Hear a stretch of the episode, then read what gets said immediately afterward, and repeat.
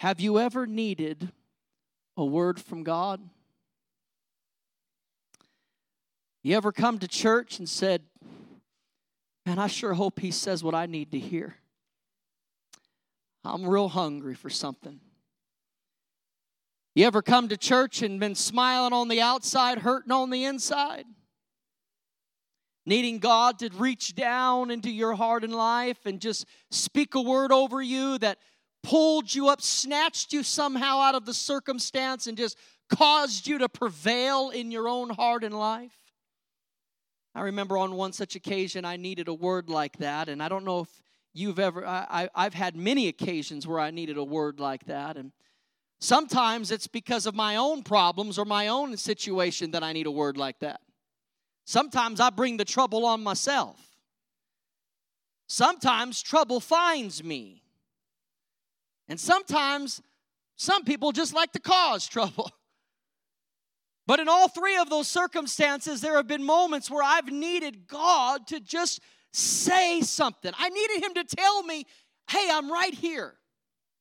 I'm with you. You're not forsaken.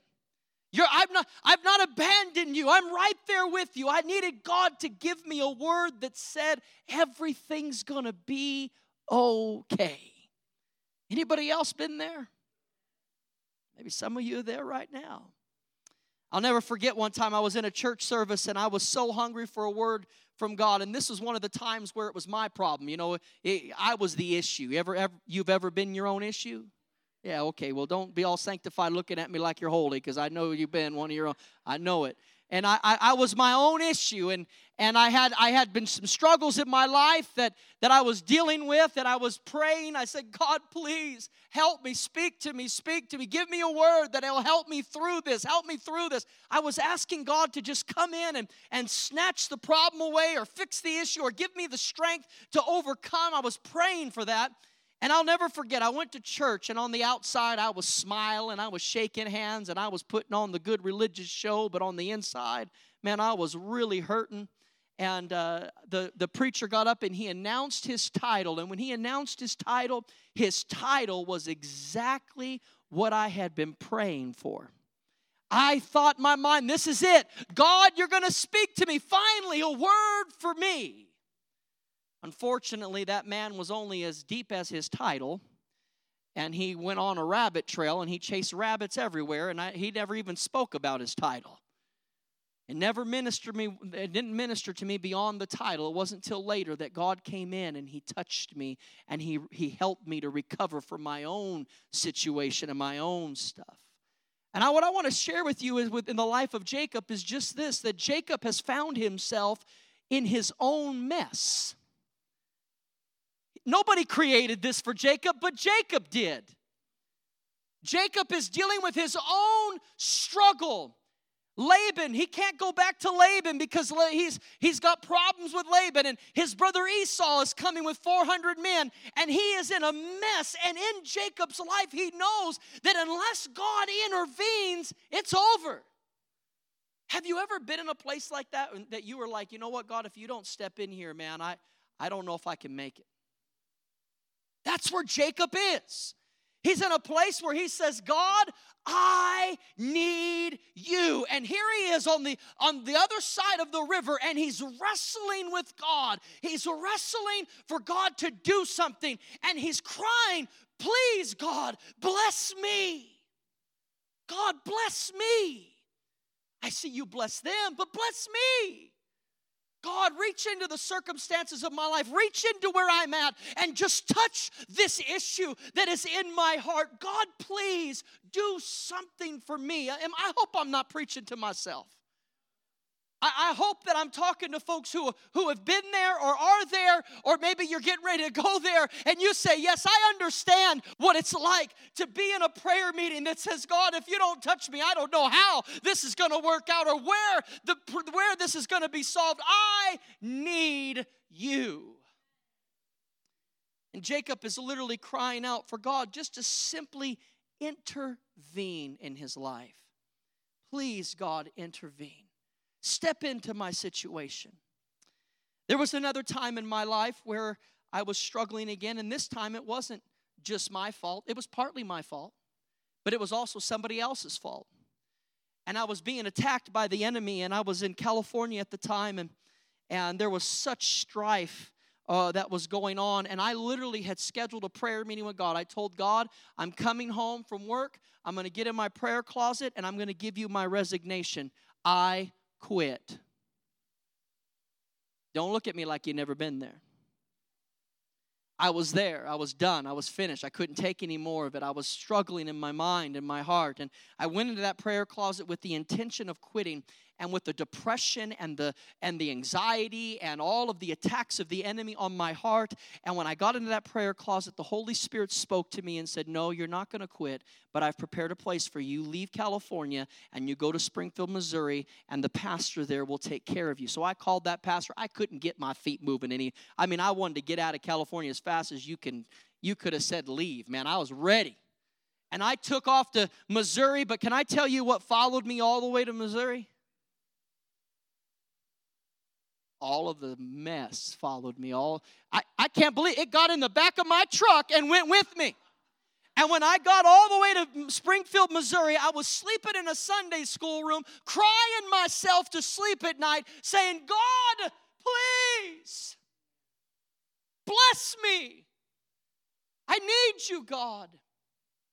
I was so desperate for a word at this time that there was a woman in our church that came to our church to preach, and she was a good preacher. I loved her preaching. She was really good at that. But she had this habit of when she prayed for you, she was kind of violent. She didn't just lay her hands on you and pray for you. She put her hands on you and threw you to the ground. And many people would lay there like they were slain in the spirit, when in truth they were like, thank you, her hands are off of me. I don't get touched anymore. I'm just going to lay here till she moves on. And I didn't like that, so I would never let her pray for me. Let me tell you something. I believe in being slain in the spirit. I don't believe in being slain by you. Come on, amen. When the Spirit of God knocks me down, I'm all right with that.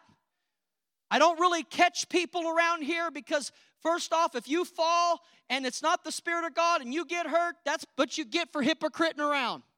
Amen. But if the Spirit of God knocks you down, you hit your head, you hit your hip, you're going to get up and go, man, that was the greatest touch of God I've ever had. You ain't going to get up hurt when the Spirit of God knocks you down, amen? So I don't go that route, but this woman she'd knock you down kind of thing. So, but I told the Lord in my heart, I said, Lord, I'm going to show you how desperate I am for a touch and a word from you. I'm going to let her pray for me. So I got up in the prayer line, and I took my stance. And she grabbed my head, and I ain't kidding you, she was as violent as she could be with me. And I wasn't going down. It was like a fight. She went back and side and to the side. I mean, she pulled me forward and backward. I mean, she wanted me on the ground, and I just wouldn't go. When she was done praying for me, she walked away, and I was the only one still standing. But I was desperate. That night, I was sleeping in the Sunday school room, and if you never slept in a church, that's the creepiest place to sleep in the whole world. And I was sleeping in the church, and all these creaks and noises, and I remember flipping the lights on in the foyer, and I said, I'm not going to get up from prayer until you touch me. If you don't touch me, then I'll die here, waiting for you to touch me.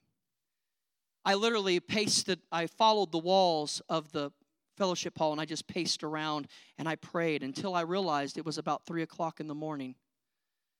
And then I laid down in the center of the room. I could take you to the very place that God came down and spoke to me.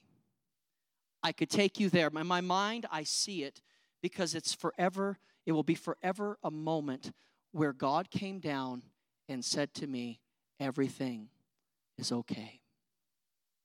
Tears flooding my face, laying prostrate in the center of this room, and I'm crying out, please, God, bless me. Please, God, touch me. And a presence of God filled that entire room. And I felt it. I felt him touch me from my back as I was laying face down on the floor. And I felt a power come over me. And all of a sudden, the depression, the anxiety, the fears, all those things vanished in his presence.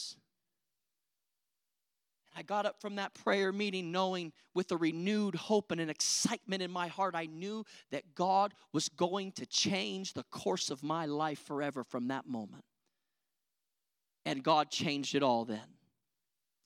And in that prayer time, I can tell you that that's where God touched me and gave me a word. Can I talk to people today who are just like me that night? You're still holding on for a word. Can I talk to people like Jacob who are hurting? You've been hurt. Maybe it's your own doing, but you're still hurt. Maybe it's somebody else's doing, but you're still hurt. Maybe you didn't even expect it. It just happened, and you're hurt.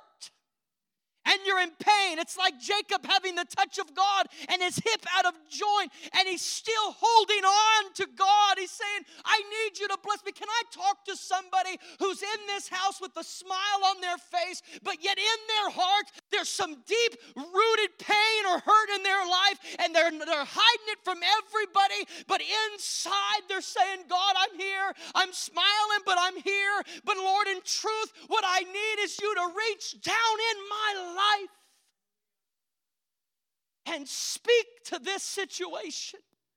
Touch me and let me know everything's going to be okay. I need the fear and the anxiety to run away from me. I need your presence to totally eclipse everything that I'm facing right now. Can I talk to somebody who's still holding on like that this morning? Can I talk to somebody that you're still on the end of your rope right now and you have had the prayer meetings of I don't know if I can make it through this, or I don't know if it's possible for this to even be fixed. I don't know if I could ever find the joy that I'm truly looking for, and you're holding on to the end of your rope and the winds of this world are blowing violently against you and you're swaying around back and forth. You're emotionally up one moment and down the next. You're excited one moment and you're depressed the next. Can I talk to somebody who's still holding on to God even though they hurt? Can I tell you that's the best way to hold on to God is in the pain. Matter of fact, I submit to you that in these moments we often say, God, where are you? Why are you allowing this? God, how come this has happened to me? And there's this sense that you're overwhelmed. And can I just tell you this? God is understanding of the fact that you don't understand him. When you're saying why and you're hurt and you're saying, God, where are you? God isn't up there getting mad at you because you said that. He knows that his thoughts are not your thoughts. He knows that his ways are past finding out for you. But this is when you and I come to the place that we got to trust that where we are right now, the next step is the word that we're looking for.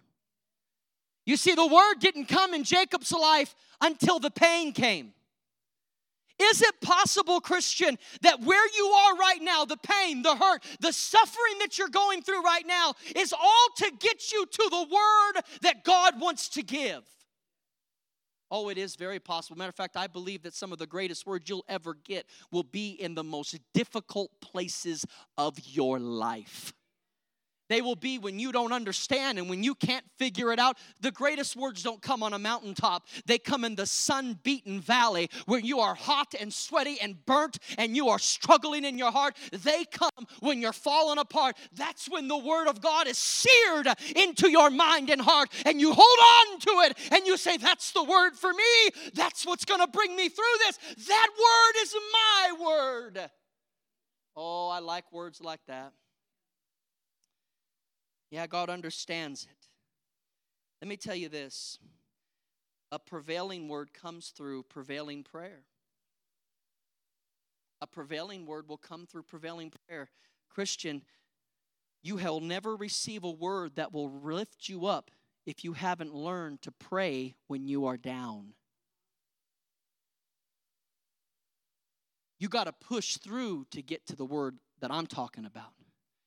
And unfortunately, many people don't want to push through. They give up too quickly because they are struggling, they are hurting, and the pain of what somebody said or the pain of the circumstance causes them to say, I quit, or they're done with it, and they run and jump ship and say, I'm finished with it, instead of pushing through. Because I cannot tell you how many people have probably quit right on the brink of receiving the word that they were hungering for.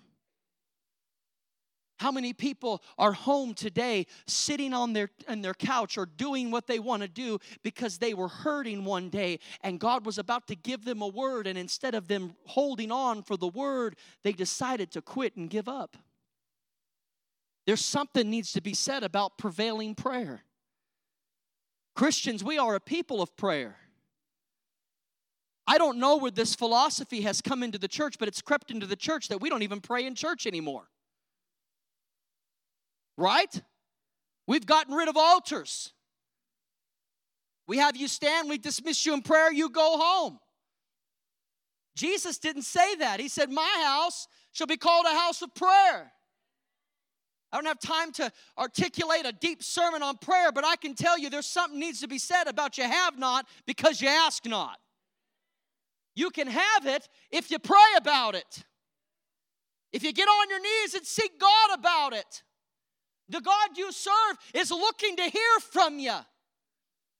I want you to notice that Jacob is wrestling with God. Can I tell you that in your prayer meeting, you might find yourself wrestling with trying to understand who God is. You may be struggling with men and with God, but in the prayer closet, you can find the prevailing word that gets you above it.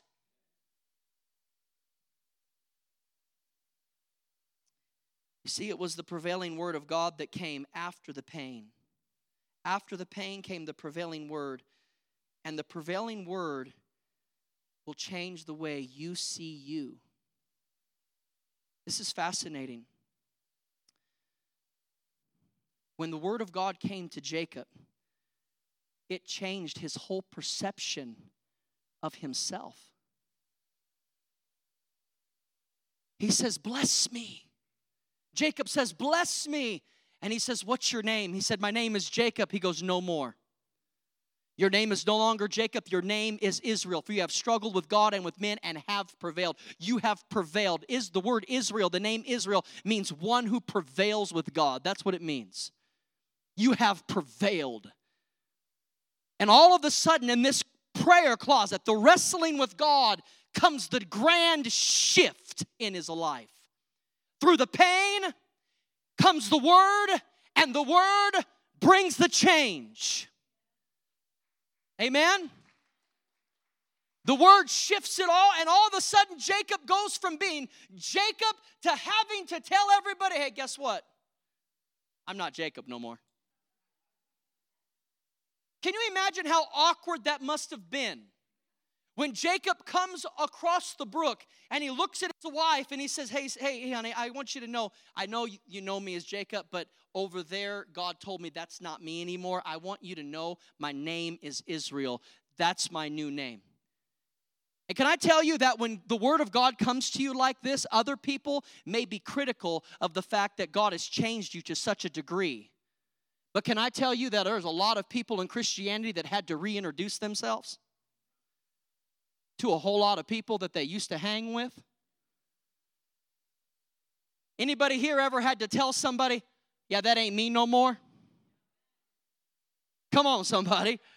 God has changed. The word of God has changed me. I am no longer that person.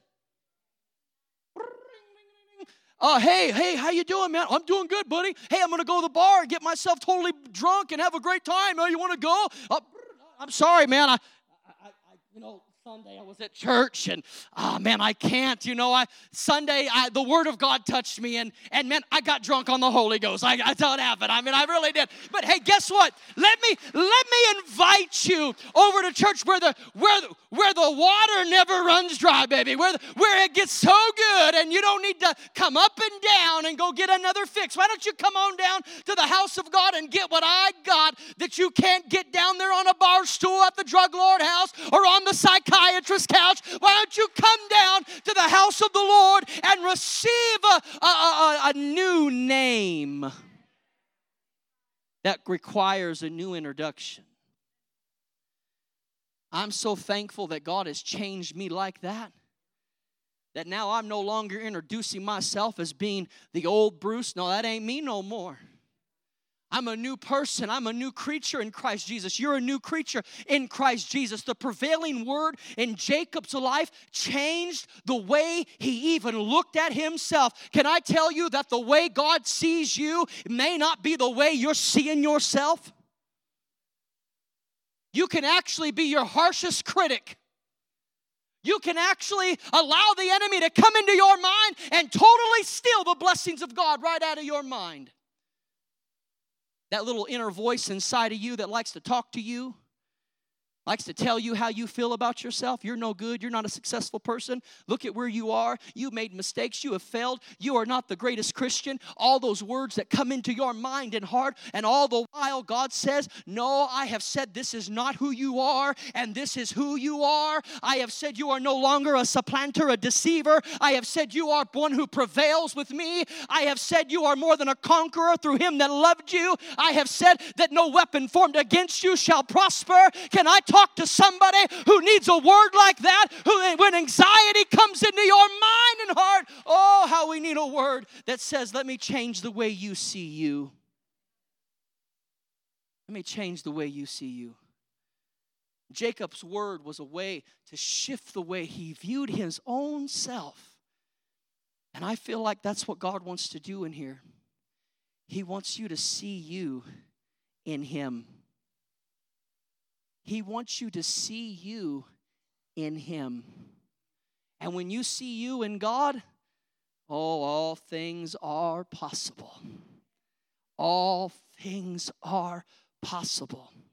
Jacob's whole life, all his whole life shifted when the word of God came to his life. Now, Jacob goes forward in this word. He comes out from this word. Let me just share quickly two beautiful truths that this word created in Jacob's life. First, it completely, we talk about prevailing prayer, and we talk about the way he sees himself. But there are two important facts that come when you're in this low place when the word of God comes to you. Two important things. One, a prevailing word will release you. A prevailing word will release you. I don't know if you've ever been in the prison of your own mind, but if you have a God who knows how to release you. I don't know if you've ever been in the pits of your own struggles. I don't know. I can't tell you about you, but I can sure testify about myself. I've been in my own holes. I've been in other people's holes, and I've been in the devil's holes, and none of the holes are good. And I've needed a prevailing word to pull me out of that. And can I tell you that the release that comes from a prevailing word is like a prisoner who's been bound and guilty for all the charges that were against them. And they've been in prison, and they deserve to be in prison. But one day here comes the guard, and he unlocks the door, and he opens the door and says, my dear friend, I have great news to tell you. You were guilty, but the President of the United States has decided to pardon you, and the word has come down from the higher-ups that you are no longer allowed to be locked up in this place. You are a free man. Has anybody ever got a word from God like that, where the prison door opened up and all of a sudden you were a free person? All of a sudden you were released, and you didn't have to stay there anymore. You were no longer chained there or kept there. You walked out a free person. Oh, I like the word of God that gets me free from my sin. Can I tell you, your past can be your bondage.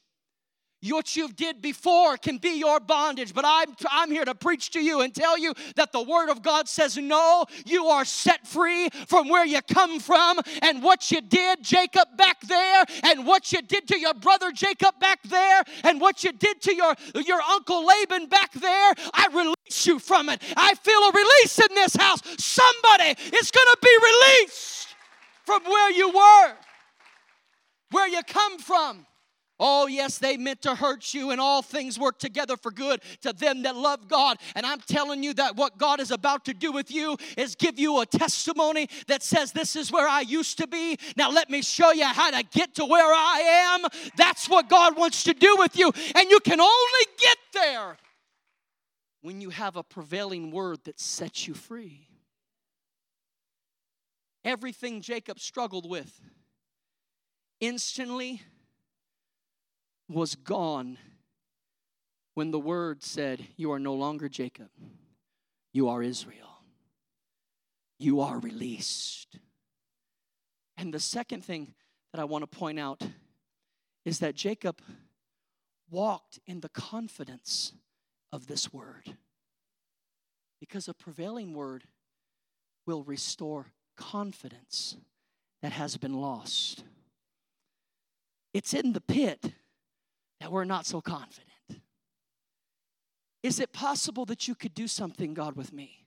Is it possible that you can heal my circumstance? Is it possible, Lord? And we say in our heart, oh, all things are possible. It's one thing to stand up, in a church service around all these people of faith and go, all things are possible.